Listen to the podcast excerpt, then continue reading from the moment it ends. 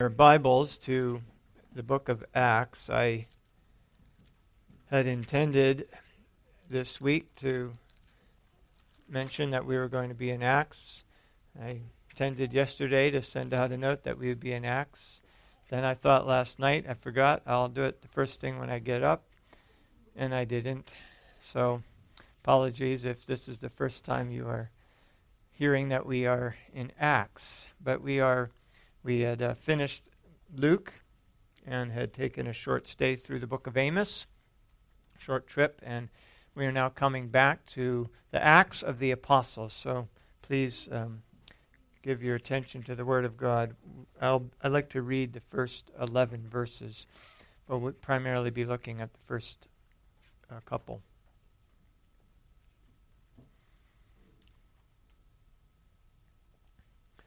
The former account I made, O Theophilus, of all that Jesus began both to do and teach, until the day in which he was taken up, after he, through the Holy Spirit, had given commandments to the apostles whom he had chosen, to whom he also presented himself alive after his suffering by many infallible proofs, being seen by them during 40 days, and speaking of the things pertaining to the kingdom of God.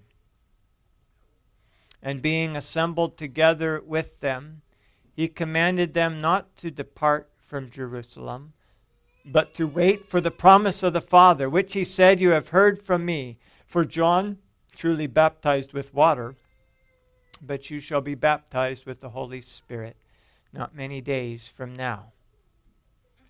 Therefore, when they had come together, they asked him, saying, "Lord, will you at this time restore the kingdom to Israel?" And he said to them, "It is not for you to know times or seasons, which the Father has put in his own authority. But you shall receive power when the Holy Spirit has come to you. And you shall be witnesses to me in Jerusalem and in all Judea and Samaria and to the end of the earth." Now when he had spoken these things, while they watched, he was taken up, and a cloud received him out of their sight. And while they looked steadfastly toward heaven, as he went up, behold, 2 men stood by them in white apparel, who also said, "Men of Galilee, why do you stand gazing up into heaven? This same Jesus who was taken up from you into heaven will so come in like manner as you saw him go into heaven." Blessed are those who hear this word of the Lord and keep it. Almighty Father in heaven, thank you for preserving your word and bringing it to us this morning. We thank you that you have preserved it infallibly. And I ask, Lord, that your word, which is powerful, living and powerful, that this sharp two-edged sword may sift the very thoughts and intents of our hearts. And I ask that you would sanctify my sinful lips this morning, that they may proclaim this gospel of the grace of God in Christ. In Jesus' name, amen.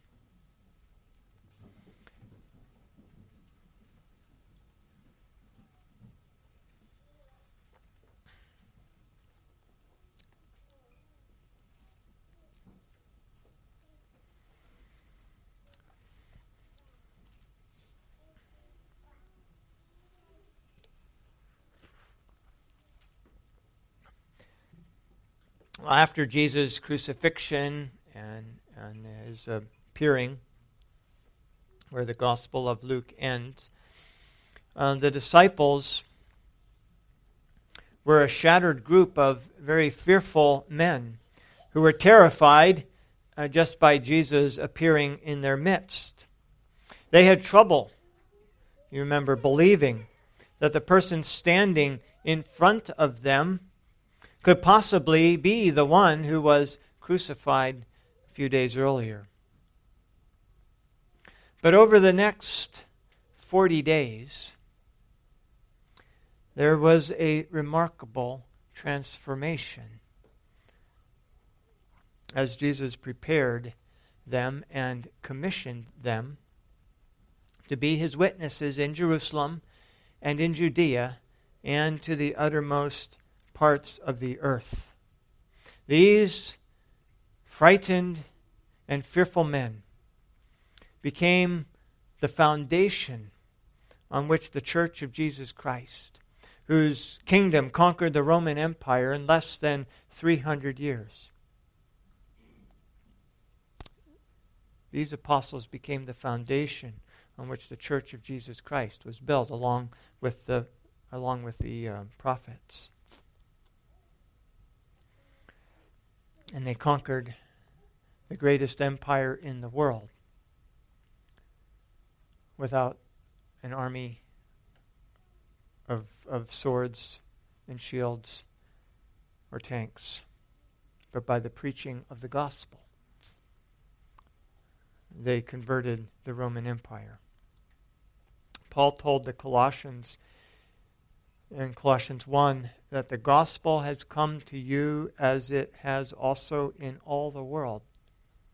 The gospel came to them, he said, as it had come to all the world. Now, you might think that sometimes the world means the known Roman Empire, and that could be what it means here. But Paul goes on to say, it's bringing forth fruit around the world as it is among you since the day you heard of it.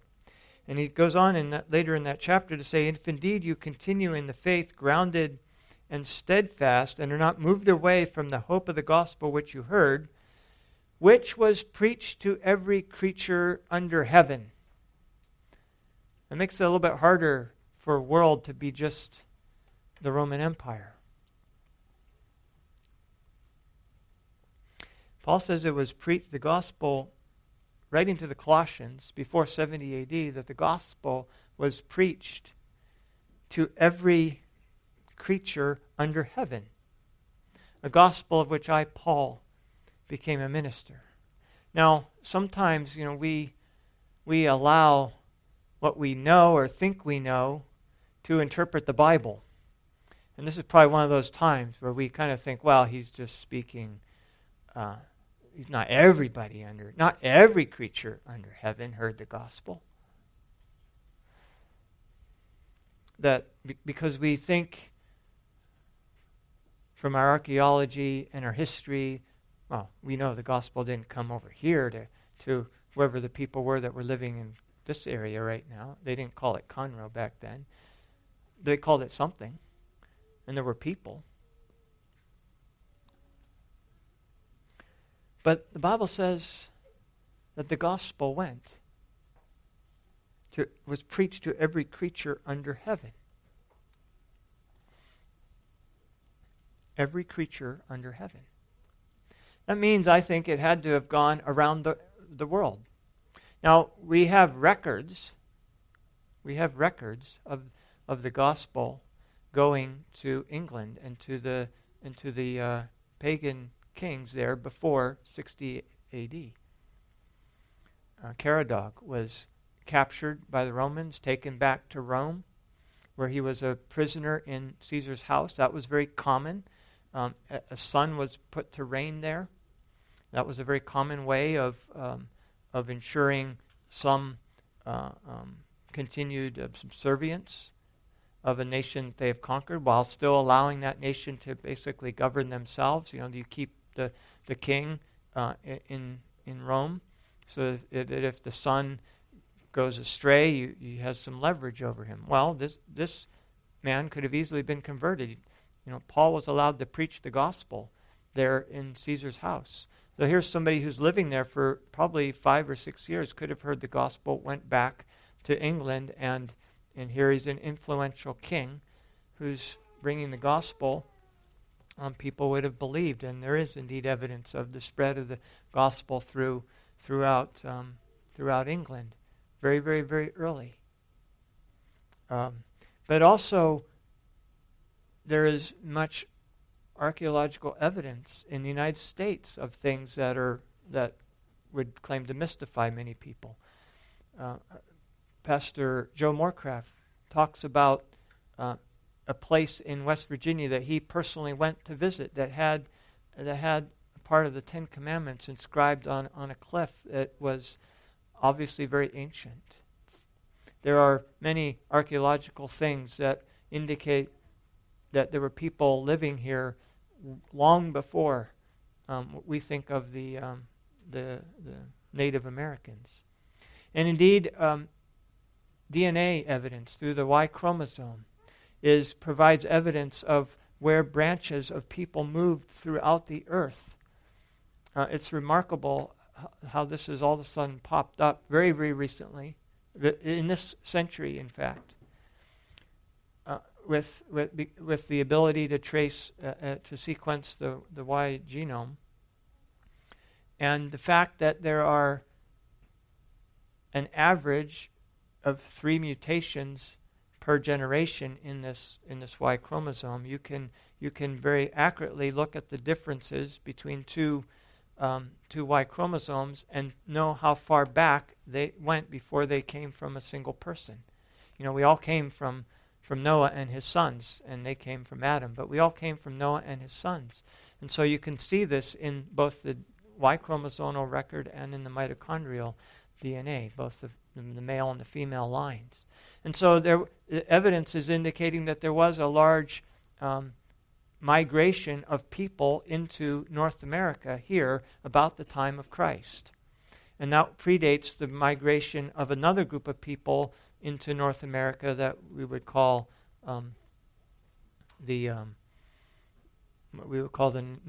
typically think of as the Native Americans. And so there were these. We know that there are these ancient civilizations like the Mayans, and then after them, after their civilization went defunct, because they went into the human sacrifices and idol worship, the same as the nations before them, that God removed those kingdoms. And like our nation seems to be doing. These nations became extinct and other cultures came along behind them. So that after the Mayans came the Incas and the Aztecs. And again, very ancient civilizations that also fell into the same sins and God removed them. And so we can't say that the Bible is true because it's proven by archaeology. We have to say that the Bible is true regardless of what we know from the archaeological record. But this is what the Bible says. The gospel was preached to every creature under heaven in Paul's day. And it would seem that the records that we are uncovering are consistent with that, as we would expect them to be. And so this book of Acts gives the history and the founding of this New Testament church by the apostles and the prophets. It tells us the inauguration of the kingdom of heaven. The kingdom of heaven that was preached in the Old Testament is coming. And so we want to look this morning, just some of these introductory matters at some of the people that are mentioned here, who they are, give some background on them, as well as the this time of preparation, commissioning, and this transition from Christ being on earth and preaching that the kingdom of heaven was at hand to a transition to Christ not on earth anymore in the flesh and the kingdom of heaven being inaugurated. There was a transition. Well, the first person here we'll look at is Jesus. This is a former account I made, O Theophilus, of all that Jesus began both to do and to teach. The former account, of course, was the Gospel of Luke, written 15 years after Christ's ascension in 30 A.D. So that would put the Gospel of Luke at about 45 A.D. The Gospels are in sequence of their order in the New Testament. Matthew was 8 years, Mark 10 years, Luke 15, and John was 32 years, according to the records in the probably 50% of the Greek manuscripts contain that information, those colophons. And in that former account, in the Gospel of Luke, he testified that Jesus, this Jesus here, was the Messiah, the Son of Man, the last Adam, the seed of the woman who crushed the seed of the serpent, the judge of all the earth, as Abraham recognized, the seed of Abraham in whom all the nations of the earth would be blessed, the prophet like Moses from God would raise up from his brethren, the great I am of the burning bush, the deliverer from the Egyptian furnace, the wilderness rock out of whom poured a river of living water, the kinsman redeemer of Ruth who raised up to her a godly seed, the angel of the Lord of Manoah, the greater son of David who rules the nations with a rod of iron, and of the increase of his government there will be no end, the Holy One of Israel, the Lamb of God who takes away the sin of the world, the Son of Righteousness who has risen with healing in his wings, the Eternal Father, the Prince of Peace, the one of whom the law and the prophets all testify. He's Isaiah's suffering servant, by whose stripes we are healed. Jesus is the eternal Son of God who came in the flesh to save his people. He is our great high priest who has offered of himself a sacrifice for our sins. Jesus, this is the Jesus that Luke refers to. Jesus, the one in whom our life is hid with God. This former account of what Jesus began to do, who he was, where he came from, and how he was the fulfillment of all these Old Testament prophecies. He was the fulfillment of all these Old Testament shadows and types. Luke, it's clear, is the author of this book because he refers to the former account that he wrote to this Theophilus. And we know that Luke was written to Theophilus by Luke. And so even though he's not named in this book, he is the author of it. And actually it's interesting that all three of the books that he wrote in the New Testament, Luke, Acts, and Hebrews, are three books that have no author attestation in them. I think almost every other book other than the Gospels are all anonymous.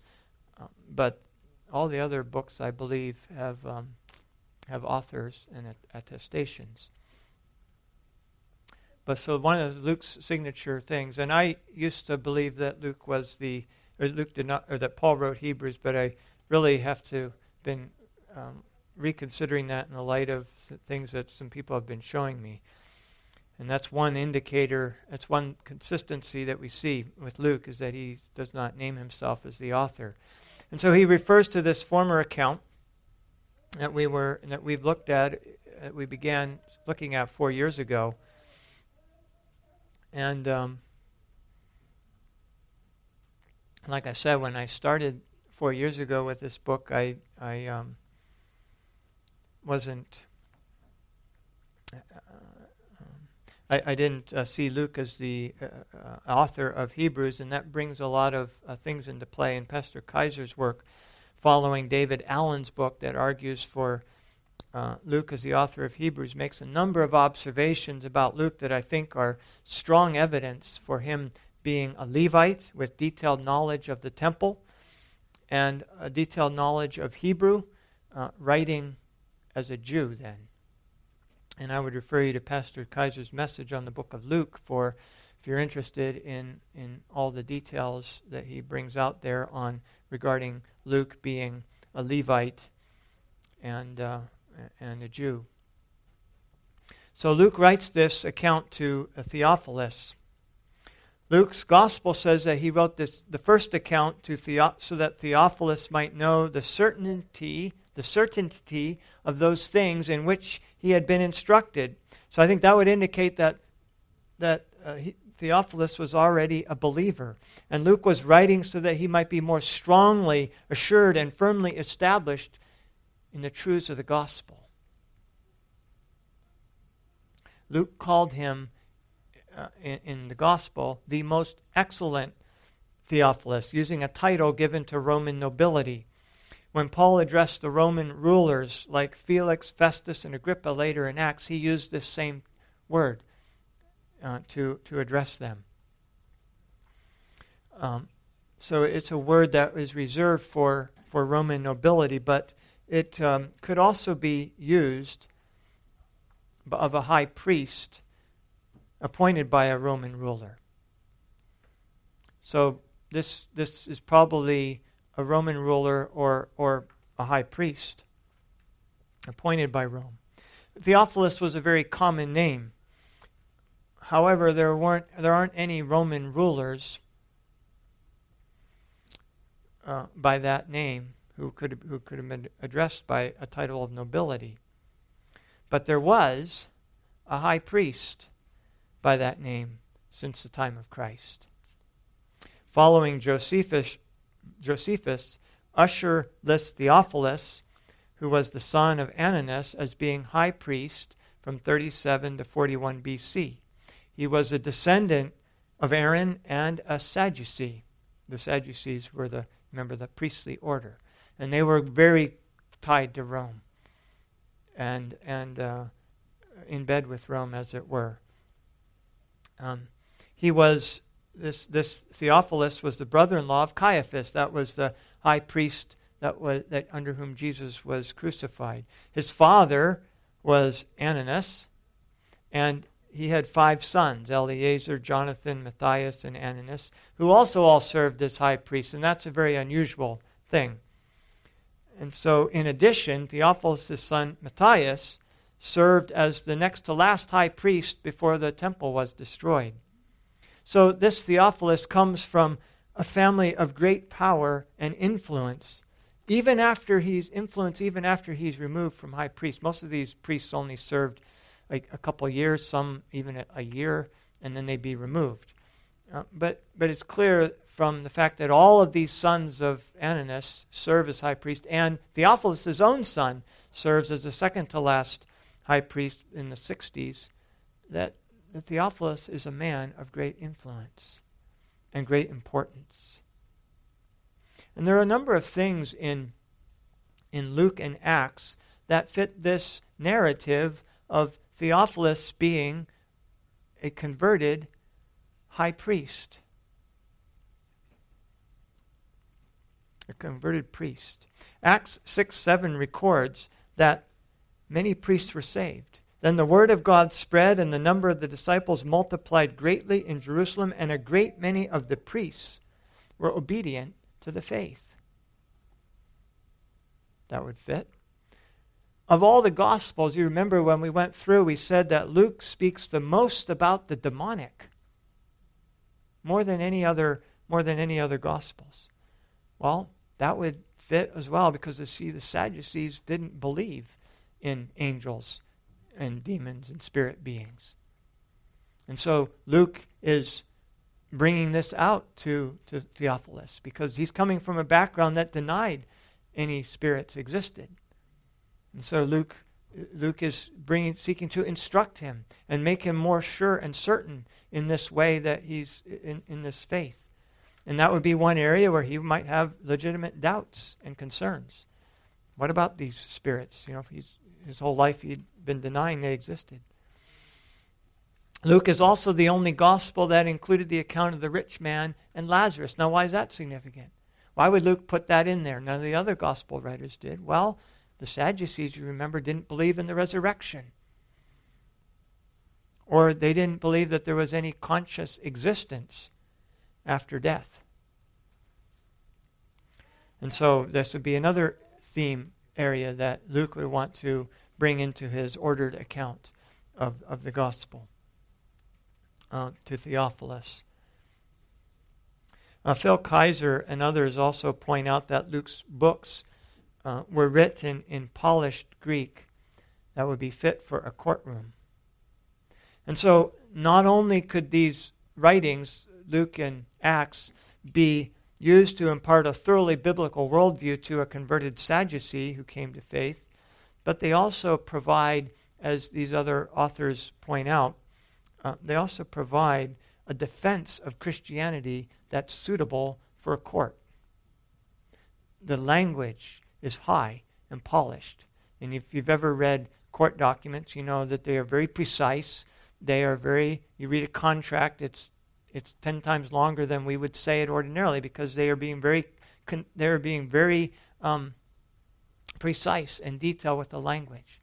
It's a necessity. That's a necessary attribute of court documents. And so both of these books are written in this kind of high Greek polished language. And I'd like to read what Pastor Kaiser says, how these are suitable for court. He says, several scholars have shown that the sophisticated Greek of Luke and Acts is a legal defense of Christianity. And from the very first verses of Luke to the last verse of Acts, these books would have formed a perfect defense for an individual Christian who is being tried within a Jewish court. Both books presuppose a sophisticated Jewish legal audience, unquote. You see, and that would fit Theophilus, a high priest who knew the temple, who knew the rites, who knew all the aspects of the temple, who was very familiar with all the Hebraisms that Luke puts in his writings. It's a lot like Job. Job is written in the same kind of Hebrew, polished Hebrew, because the book of Job was a defense. Job was a king of Edom, and he was being tried by these people that were coming to him, these friends, and so his book the book of Job is a very polished defense, legal defense, and I think that's what we have here, following Pastor Kaiser and these other scholars that he's looking at. And so in Luke's introduction here, Luke summarizes the characteristics of this apostolic church and the gospel message, which was the lifeblood of the church. And so we see a couple things in his characterization of the apostolic church and the gospel message that she preached. We see the continuity of the message. The former account means I'm following a previous account. This book of Acts, he's saying, is a sequel, a following to Luke. It's a continuation of the same message. This account of the history of the church that was established in Acts does not represent a failure of the previous plan and purpose for Jews and of Christ's disciples. This isn't this isn't plan B. This is a continuation of everything that had been taught. It's one continuous account. The gospel account showed Jesus was the Messiah of the Old Testament, and it gives us the history of his incarnation, of his earthly ministry to save his people, of his death, his burial, and his resurrection, exactly as the Old Testament prophesied, exactly as the Old Testament foreshadowed, exactly as all the types of the Old Testament pointed. And the Gospels again and again say again and again that Jesus did these things so that it might be fulfilled what was written. Even the very words that he spoke on the cross were foreshadowed in the Old Testament. And so Luke says that this account was what Jesus was about, what Jesus began to do, that Gospel of Luke. And so this book is continuing the history and providing the account of what Jesus continues to do. So there's a continuity of the gospel message from the Old Testament to the Gospels to Acts and the foundation of the Christian church. There's no break. There's no discontinuity. There's no changing to another plan. Rather, we see the church in Acts going back to the Old Testament for their direction, and recognizing that they were the seed of Abraham. Then secondly, we see a Christ-centered message. The gospel account contains the things that Jesus began to do. And this book continues the account of what Jesus continues to do through his apostles and his heralds. It's all about Christ. Notice also how teaching in this Christ-centered message, it's what Christ began to do and to teach. Both are necessary. Neither is sufficient. Teaching and doing have to be joined together. Doing without knowledge leads to misguided zeal. It's a zeal that is not according to knowledge. And when you're going in the wrong direction and you're going fast, that's bad. It'd be better to be going slow in that case. So a zeal according to knowledge, you may be going fast in the wrong direction. That's not good. But knowledge without action leads to ivory tower uselessness and knowledge that simply puffs up. Those who have learning but don't do anything with it are like a person, James says, who looks in a mirror but then forgets what kind of man he was, what kind of person he was when he walks away. This is a Christ-centered message, but it's Christ doing and teaching. So often that is important. It is by our love that we show that we are disciples of Christ. And people don't really care what we know, especially what we know about the gospel, until they know that we care for them, that we love them. And it's only when we demonstrate that love for people that they might be willing to listen to what we have to say. And when we get that backwards, we run the risk of being very obnoxious. You notice Jesus always led by doing. When he came in, he did. He fed people. He healed people. He had compassion on people. And then he taught them once they were willing to listen. And that's an important, I think, lesson for us, that it's, what is going to convert these hardened pride marchers? It's when they see that we're willing to suffer and die. That's what has an impact. Not our standing out there and sanctimoniously proclaiming all sorts of truths. It was the martyrs being willing to die and die in horrific ways that had such a profound impact on the church, on the day. Thirdly, we see that this is through the Spirit. It's through the Spirit gave commandments.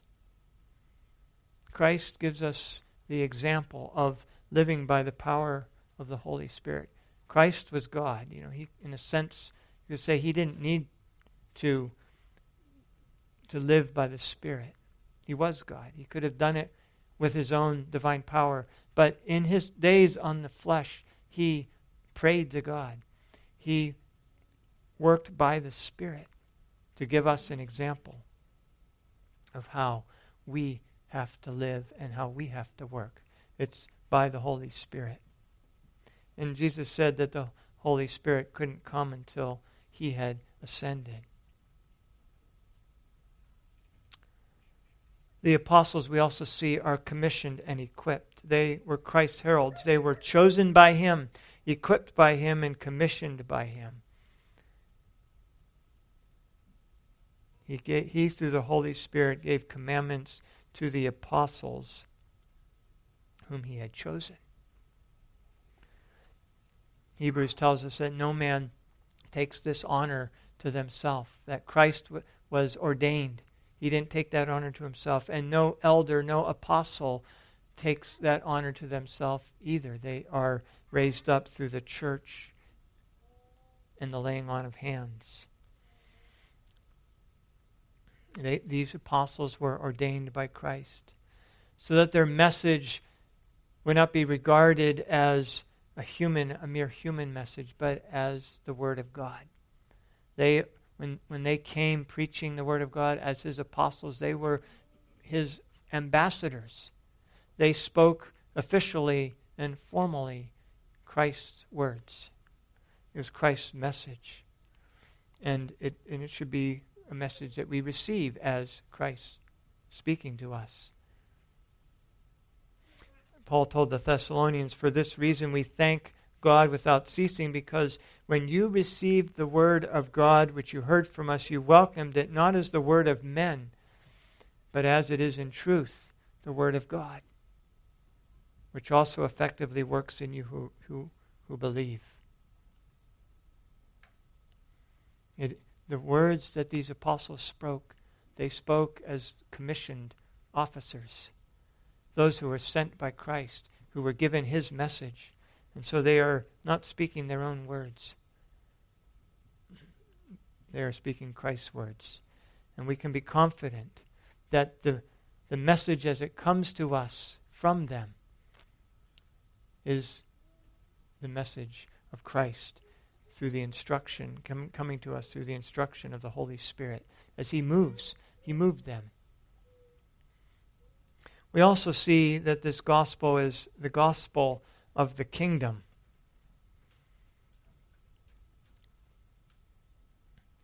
In those 40 days, he was speaking of all the things pertaining to the kingdom of God. The gospel is called the gospel of the kingdom in many places.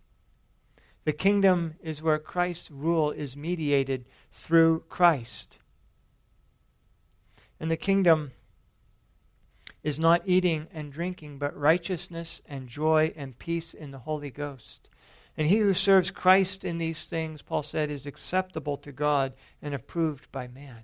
The kingdom is not outward, Paul is saying. It's not in about eating and drinking. It's not in these outward things. The kingdom is righteousness and peace and joy in the Holy Spirit. And it's he who serves Christ in these things, these inner things of righteousness and joy and peace. It's there that the kingdom is. The disciples, the Pharisees asked Jesus, when the kingdom would come. And Jesus said, well, that kingdom doesn't come with observation. They're not going to say, see, there it is. He said, for the kingdom of God is within you.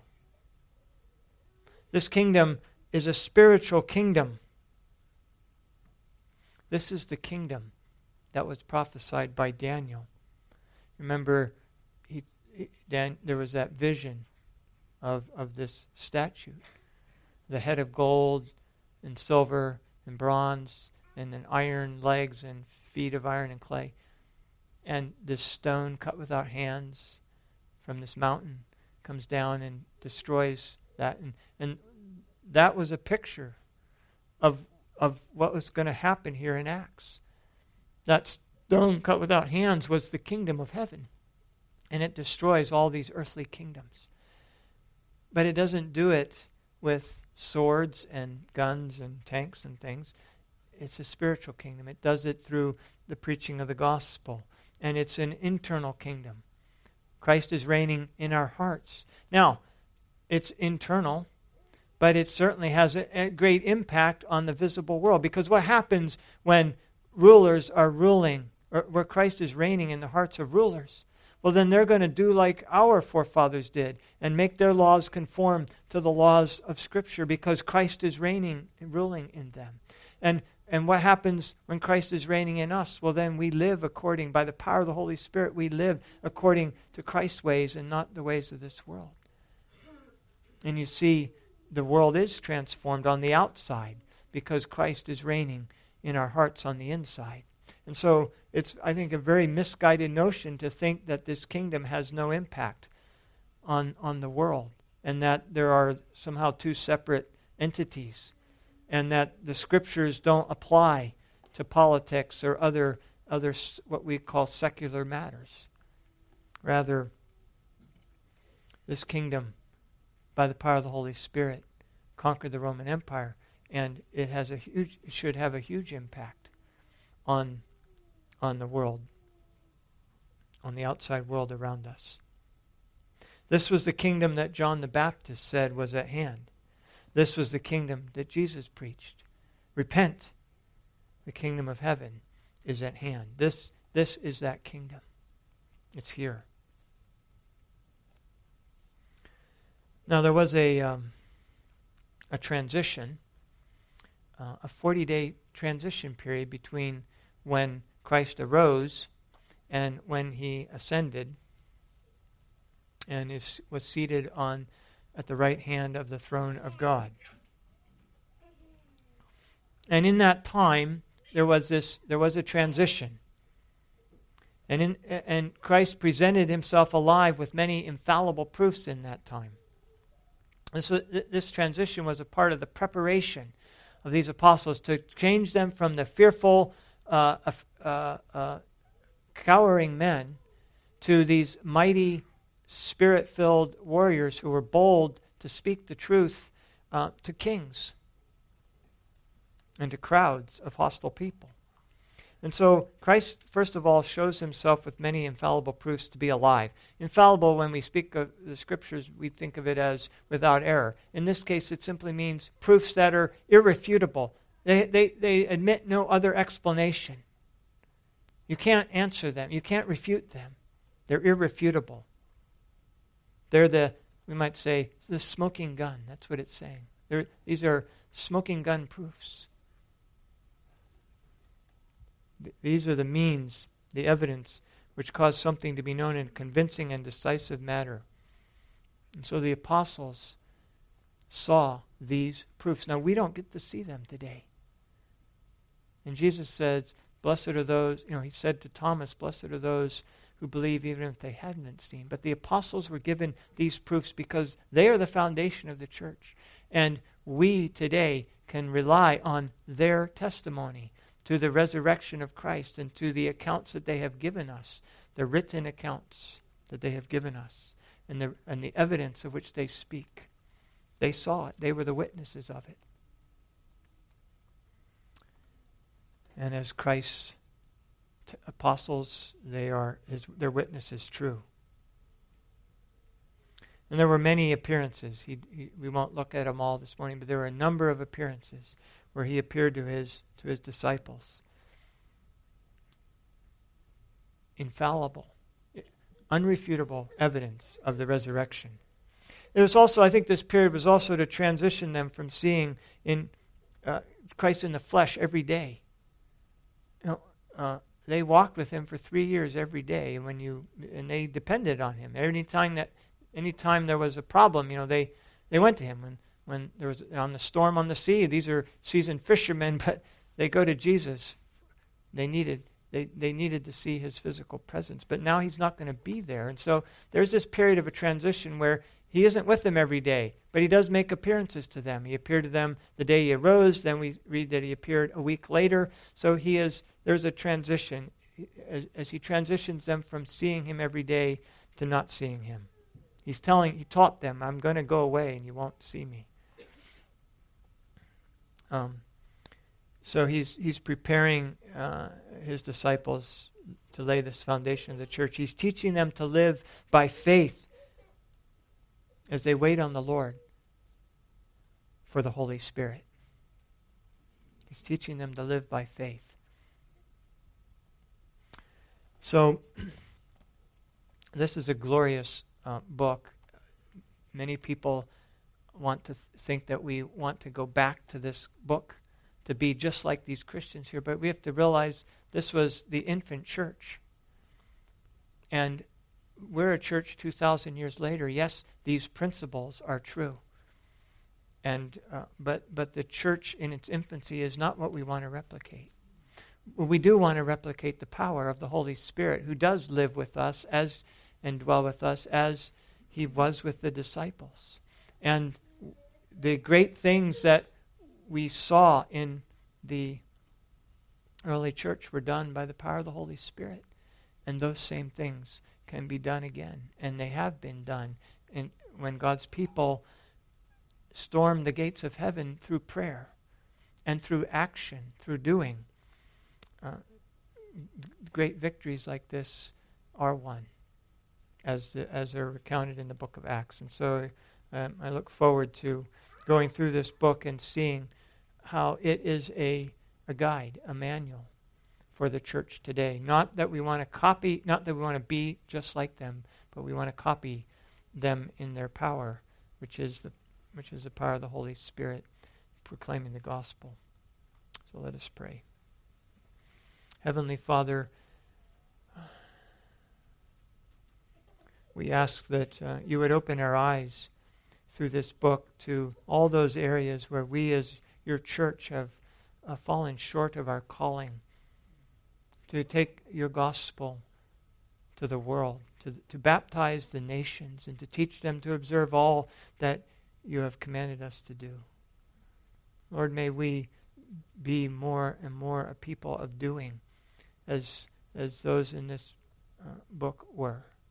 May we be a people who rely upon your Holy Spirit and do not seek to accomplish in the flesh this work that you have called us to do, who do not seek to live in the flesh and walk in obedience to your commandments in the flesh. But Father, may we possess those riches and that heritage and those resources that you have given to us in Christ. May we seek them through prayer and access them. And Lord, may our lives be those that are lived as those who are hid with Christ in God. So that this life that we now live in the flesh, we live by faith in the Son of God who loved us and gave himself for us. And Father, where our practice has become weak, we ask that you would strengthen it. Where we have worked in the flesh, we ask, Lord, for your Holy Spirit to empower us. Where we have become pessimistic, we ask, Lord, that we may have the outlook of victory that we see in this book as nations and kingdoms and principalities and powers are subdued before your throne. Lord, we bow at your feet this morning. We love you and we thank you that you are the reigning King. In your name we pray. Amen.